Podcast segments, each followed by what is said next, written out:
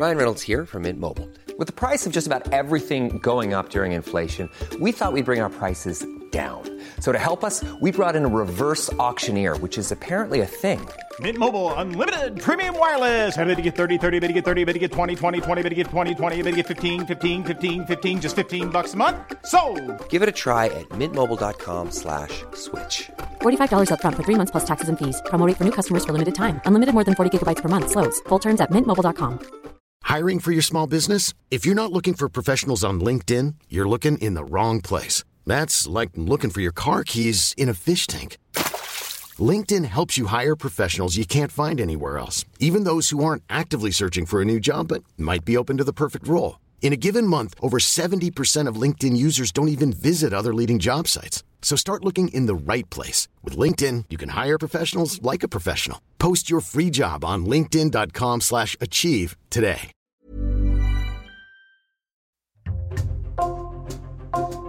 Bonjour, c'est Jules Lavie pour Code Source, le podcast d'actualité du Parisien. C'est une affaire criminelle non résolue, vieille de vingt-sept ans. L'énigme du chasseur décapité, retrouvé dans un fossé à Busset dans l'Allier en décembre dix-neuf cent quatre-vingt-quinze. Ce cold case a connu un rebondissement majeur à la fin du mois de juin, la mise en examen pour meurtre de sa veuve, celle qui était son épouse au moment des faits et que nous appellerons uniquement par son prénom aujourd'hui, Maria, pour ne pas dévoiler son identité. Cet épisode de Code Source est raconté par Damien Delseny, chef du service police-justice du Parisien.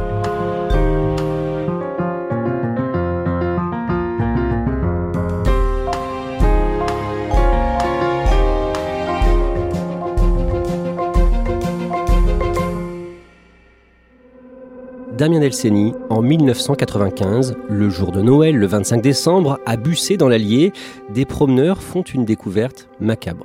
Ce sont des gens qui se promènent effectivement ce jour de Noël dans une zone qui est plutôt réservée à la chasse d'habitude et qui aperçoivent un corps qui est posé dans le fossé, et ce corps, il n'a plus de tête.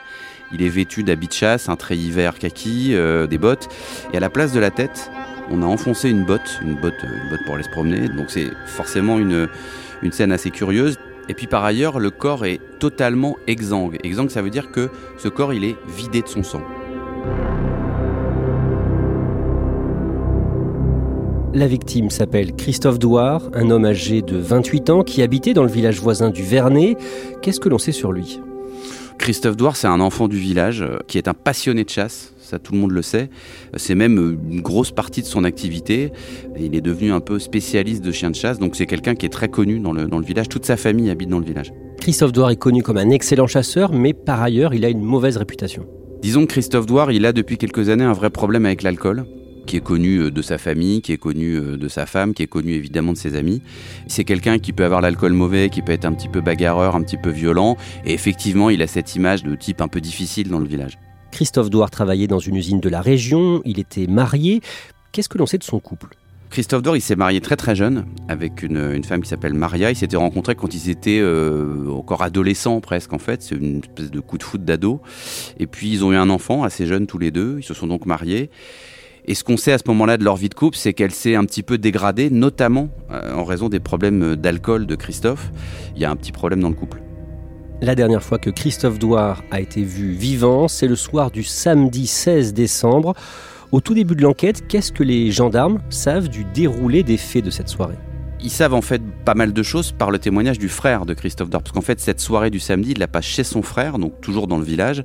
Il n'a pas Canal plus, à l'époque Christophe Douard, quand il veut voir des matchs de foot, il va chez son frère. Donc ce soir-là, ce samedi soir-là, il y a un match de foot à la télé sur Canal, et donc il va chez son frère, il y a quelques amis qui sont là, et donc son frère décrit une soirée foot euh, entre hommes, entre guillemets, à peu près normale, et Christophe quitte euh, le domicile de son frère aux alentours de vingt-trois heures, vingt-trois heures trente, pour rentrer chez lui. Donc la dernière trace qu'on a de Christophe Douard, c'est qu'il quitte la maison de son frère et quelques minutes après, il est censé rentrer à son domicile. Ensuite, que se passe-t-il ? Est-ce que sa femme le voit quand il rentre chez lui ? Quand elle est interrogée par les gendarmes, sa femme dit qu'elle ne l'a pas vu rentrer de chez son frère, qu'elle ne l'a ni vu ni entendu. Alors elle leur explique tout de suite, moi j'ai le sommeil très lourd, je suis un peu sourde, donc c'est possible qu'il soit venu dormir à la maison, que je ne m'en suis pas rendu compte. Ils font chambre à part, ce qui en plus rajoute au fait qu'effectivement il a pu rentrer vers vingt-trois heures trente, minuit, se coucher. Et ce qui ne l'inquiète pas non plus sa femme, c'est que le dimanche matin, il est censé partir à la chasse très tôt. Donc il se peut très bien qu'elle ne l'ait pas vu rentrer le samedi soir et qu'elle ne l'ait pas vu repartir non plus le dimanche matin à la chasse. Le dimanche matin, quand il est censé aller à la chasse avec ses amis, personne ne le voit. Et Christophe Douard, s'il y a un truc qu'il ne rate jamais, c'est une chasse. Ils s'inquiètent, ils disent « Christophe, il avait prévu d'être là avec ses chiens, il n'est pas là », il y a tout de suite un, un motif d'inquiétude. Finalement, à quel moment sa disparition est déclarée ?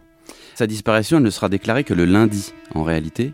Ce qui peut paraître étonnant parce que dès le dimanche matin, ses amis s'inquiètent de ne pas le voir à la chasse, ils n'en ont aucune nouvelle. Il y a un deuxième élément qui est un petit peu perturbant, sa maman découvre sa voiture garée sur un parking avec à l'intérieur le fusil de chasse et l'autoradio. Alors, il y a deux objets que Christophe Douard n'oublie jamais dans sa voiture, c'est son autoradio qui se démonte à l'époque et le fusil de chasse.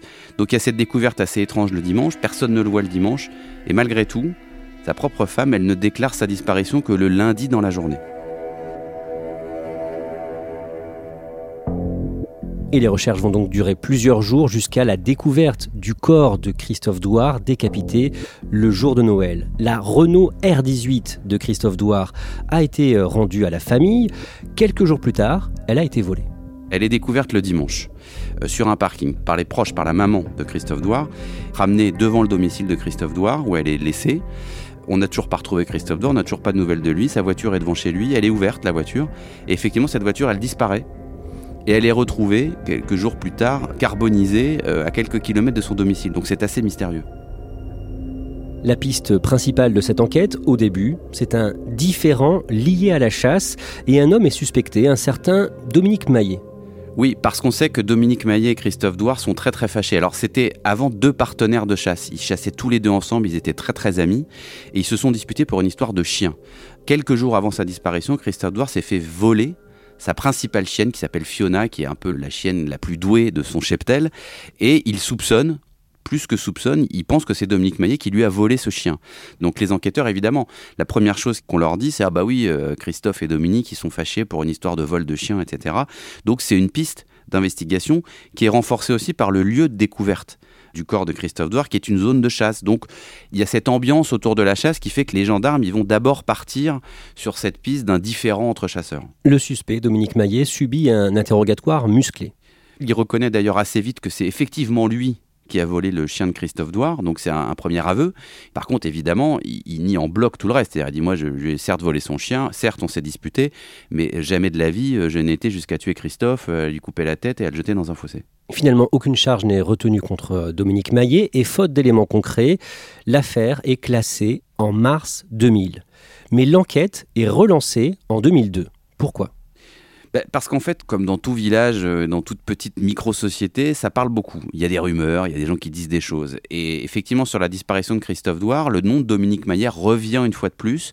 Et il y a même la propre sœur de Dominique Maillet qui dit qu'au cours d'un déjeuner de famille, ça a été évoqué et qu'elle dit elle-même bah, « Mon frère, il sait très bien où se trouve la tête de Christophe Douard. » Donc, les enquêteurs se disent, bon, bah, on va rouvrir le dossier pour essayer de voir si effectivement, quelques années plus tard, il n'y a pas des langues qui vont se délier et on va peut-être pouvoir arriver enfin à identifier le meurtrier de Christophe.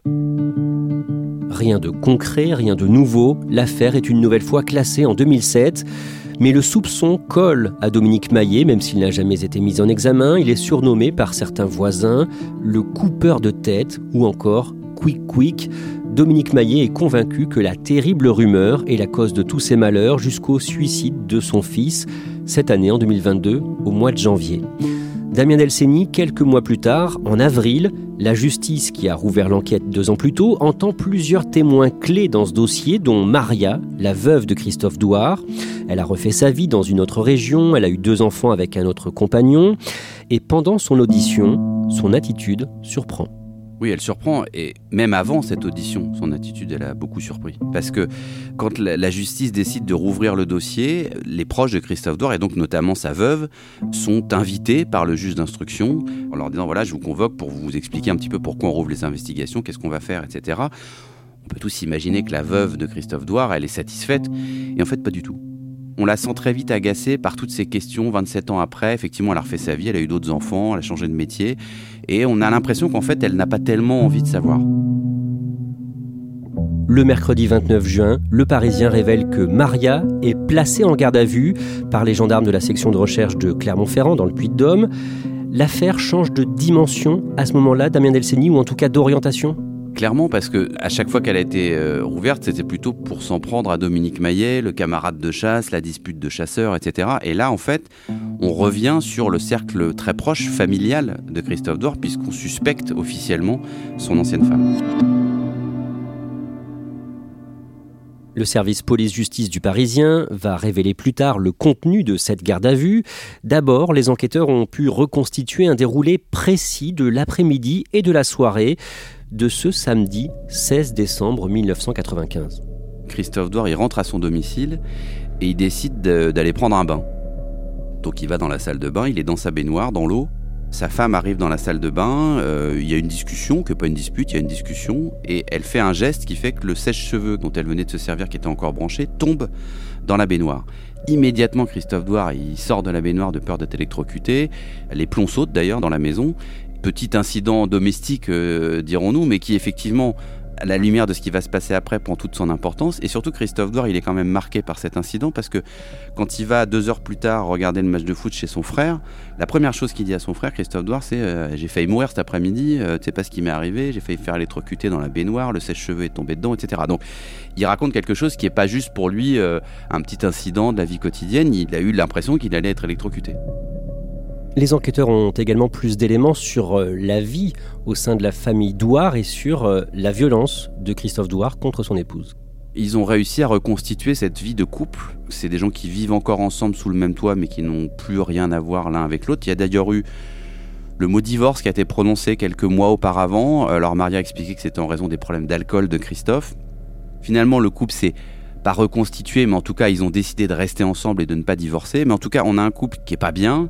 Les gendarmes, avec des témoignages qu'ils ont pu recueillir, savent que Christophe a déjà euh, frappé sa femme à plusieurs reprises. Elle est même allée une fois à son travail avec un, un hématome au niveau de l'œil. Alors elle a essayé de le, le cacher un peu comme elle pouvait, mais certes, depuis quelques mois avant sa disparition, Christophe Douard avait, semble-t-il, levé un peu le pied sur la consommation d'alcool et qu'il ne buvait plus, en tout cas il buvait plus chez lui, il buvait plus chez ses amis. Mais bon, il y a ce contexte d'alcool, de violence, d'un couple qui s'est un peu délité au fil du temps, et puis avec leur fils qui est quand même là toujours, qui est assez jeune à l'époque, qui est un petit peu au milieu de tout ça. Mais voilà, c'est l'ambiance d'un couple qui va pas bien, quoi.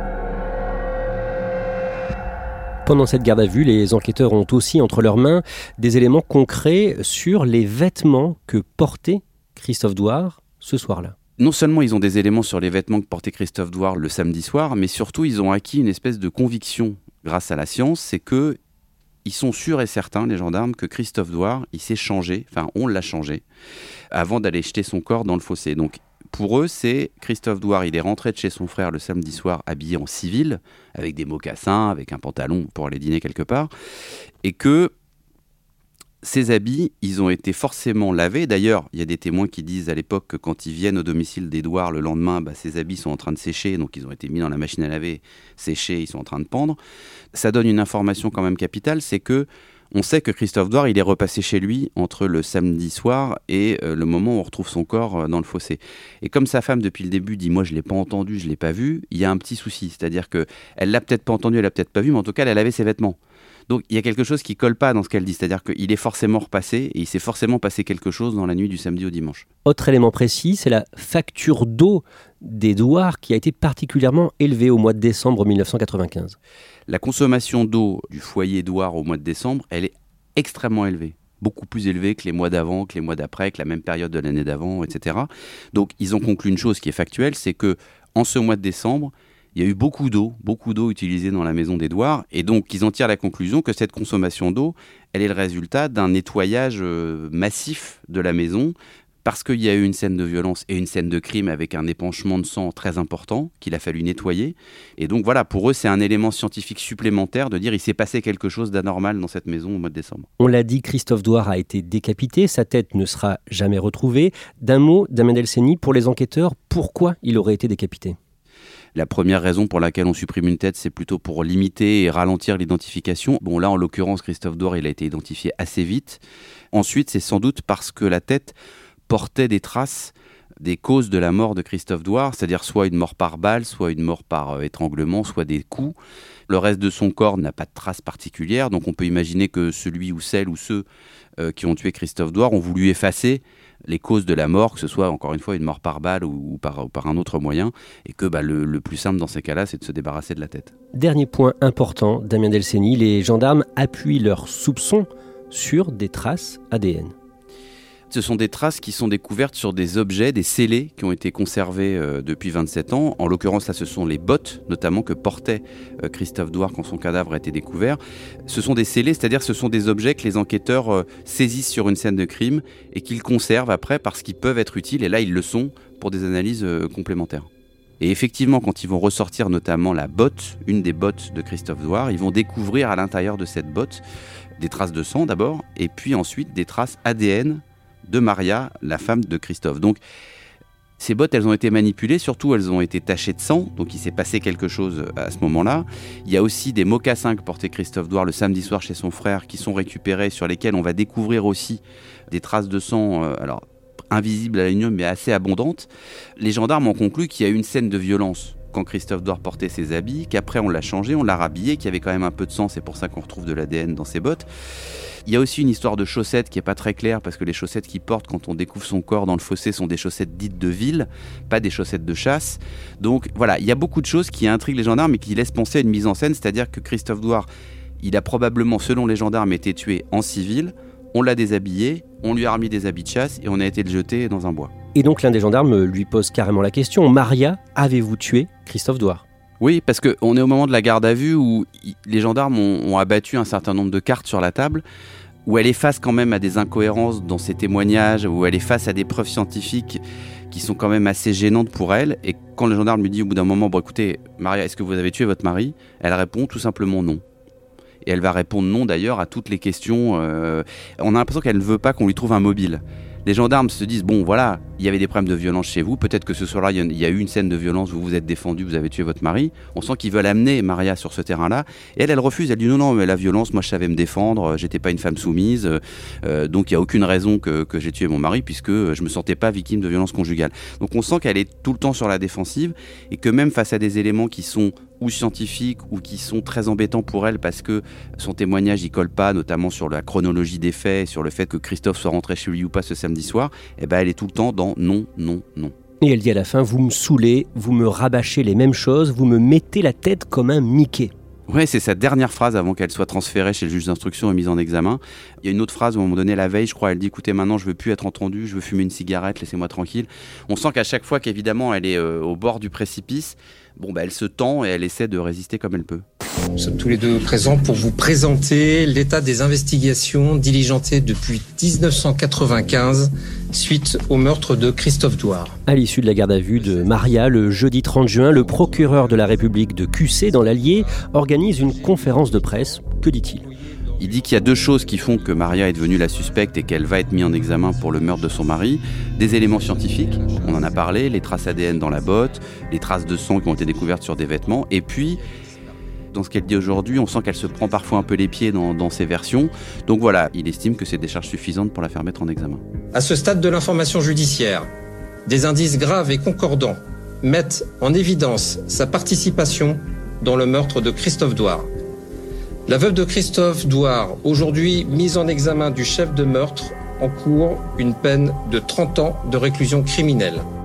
La veuve de Christophe Douard est placée en détention provisoire à Rion. Comment réagit l'homme qui a longtemps fait figure de suspect et qui a été surnommé le coupeur de tête, Dominique Maillet ? Il est soulagé, en même temps ça a quand même pris beaucoup de temps, vingt-sept ans c'est très très long. Lui ça lui a quand même détruit une grande partie de sa vie. Il est soulagé qu'enfin la lumière se mette sur quelqu'un d'autre que sur lui. Je pense mmh. que c'est, on est blessé à vie. On est blessé à vie. Moi, ce que je veux, c'est que tous les gens qui m'ont dénigré, c'est qu'ils payent aujourd'hui. Et je pense qu'ils vont payer. C'est, c'est pas de l'argent que je veux, c'est euh, une reconnaissance. Et surtout pour mes enfants, ceux qui vont rester. Moi, à soixante-dix ans, je vais faire, euh, je pense, quatre-vingts pour cent de ma vie, mais je veux qu'ils soient blanchis. Mais le samedi vingt août, Maria est remise en liberté avec assignation à résidence, sous surveillance électronique, décision de la chambre de l'instruction. Ça veut dire que le dossier est fragile ? Ça veut dire plusieurs choses. Ça veut dire, bon, d'abord, elle a fait cette demande de mise en liberté. Elle, elle est toujours d'abord présumée innocente et surtout, elle nie les faits. Elle n'a passé strictement aucun aveu, elle n'a reconnu rien du tout. Donc, elle est dans cette posture-là. Après, c'est quand même une femme qui a un certain âge aujourd'hui, qui n'est pas une délinquante, qui n'est pas une criminelle en série, euh, qui est insérée, qui a des enfants, qui a un métier. Donc euh, peut-être, elle peut aussi... Alors, elle est toujours mise en examen, elle est toujours aussi suspecte qu'il y a deux mois, mais la justice estime que le fait de la laisser en prison n'a pas forcément d'intérêt majeur pour l'enquête. En tout cas, Damien Delseny, le procureur de la République de Q C, a la conviction que si Maria est bien responsable de la mort de son mari, elle n'a pas pu agir seule. En tout cas, il se pose beaucoup de questions là-dessus, parce qu'on est quand même dans une situation où il faudrait, si on part du principe qu'elle est suspecte et qu'elle est seule, il faut donc qu'elle arrive à tuer son mari, à le déshabiller, à le rhabiller, à transporter le corps, à le mettre dans une voiture. Après, il y a l'histoire de cette voiture qui a pas mal bougé pendant, pendant vingt-quatre à quarante-huit heures. Euh, il faut aussi couper la tête, il faut aussi faire disparaître la tête. Ça fait beaucoup d'actions à faire en très peu de temps. À l'époque, Maria, elle a quand même un enfant en bas âge euh, dans sa maison, donc tout ça se fait plus ou moins avec un enfant pas très loin. La conviction des enquêteurs et du procureur, c'est qu'il y a peut-être eu, à un moment donné, une aide euh, logistique pour au moins faire disparaître le corps ou aller le déposer quelque part, et qu'effectivement, Maria a peut-être d'autres secrets, et le secret, ça peut être un complice.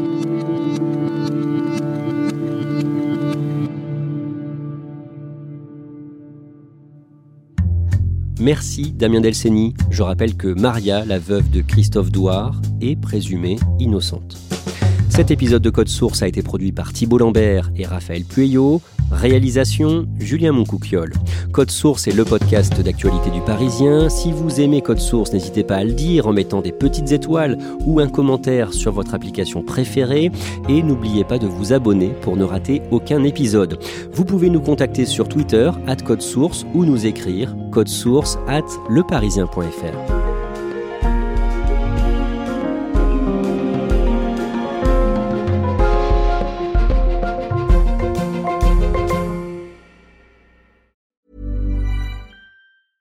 Hey, it's Paige DeSorbo from Giggly Squad. High quality fashion without the price tag. Say hello to Quince. I'm snagging high-end essentials like cozy cashmere sweaters, sleek leather jackets, fine jewelry, and so much more. With Quince being fifty to eighty percent less than similar brands. And they partner with factories that prioritize safe, ethical, and responsible manufacturing. I love that. Luxury quality within reach. Go to quince.com slash style to get free shipping and three sixty-five day returns on your next order. Quince.com slash style. This is the story of the one. As a maintenance engineer, he hears things differently. To the untrained ear, everything on his shop floor might sound fine, but he can hear gears grinding or a belt slipping. So he steps in to fix the problem at hand before it gets out of hand. And he knows Grainger's got the right product he needs to get the job done, which is music to his ears. Call, click Grainger dot com, or just stop by. Grainger, for the ones who get it done.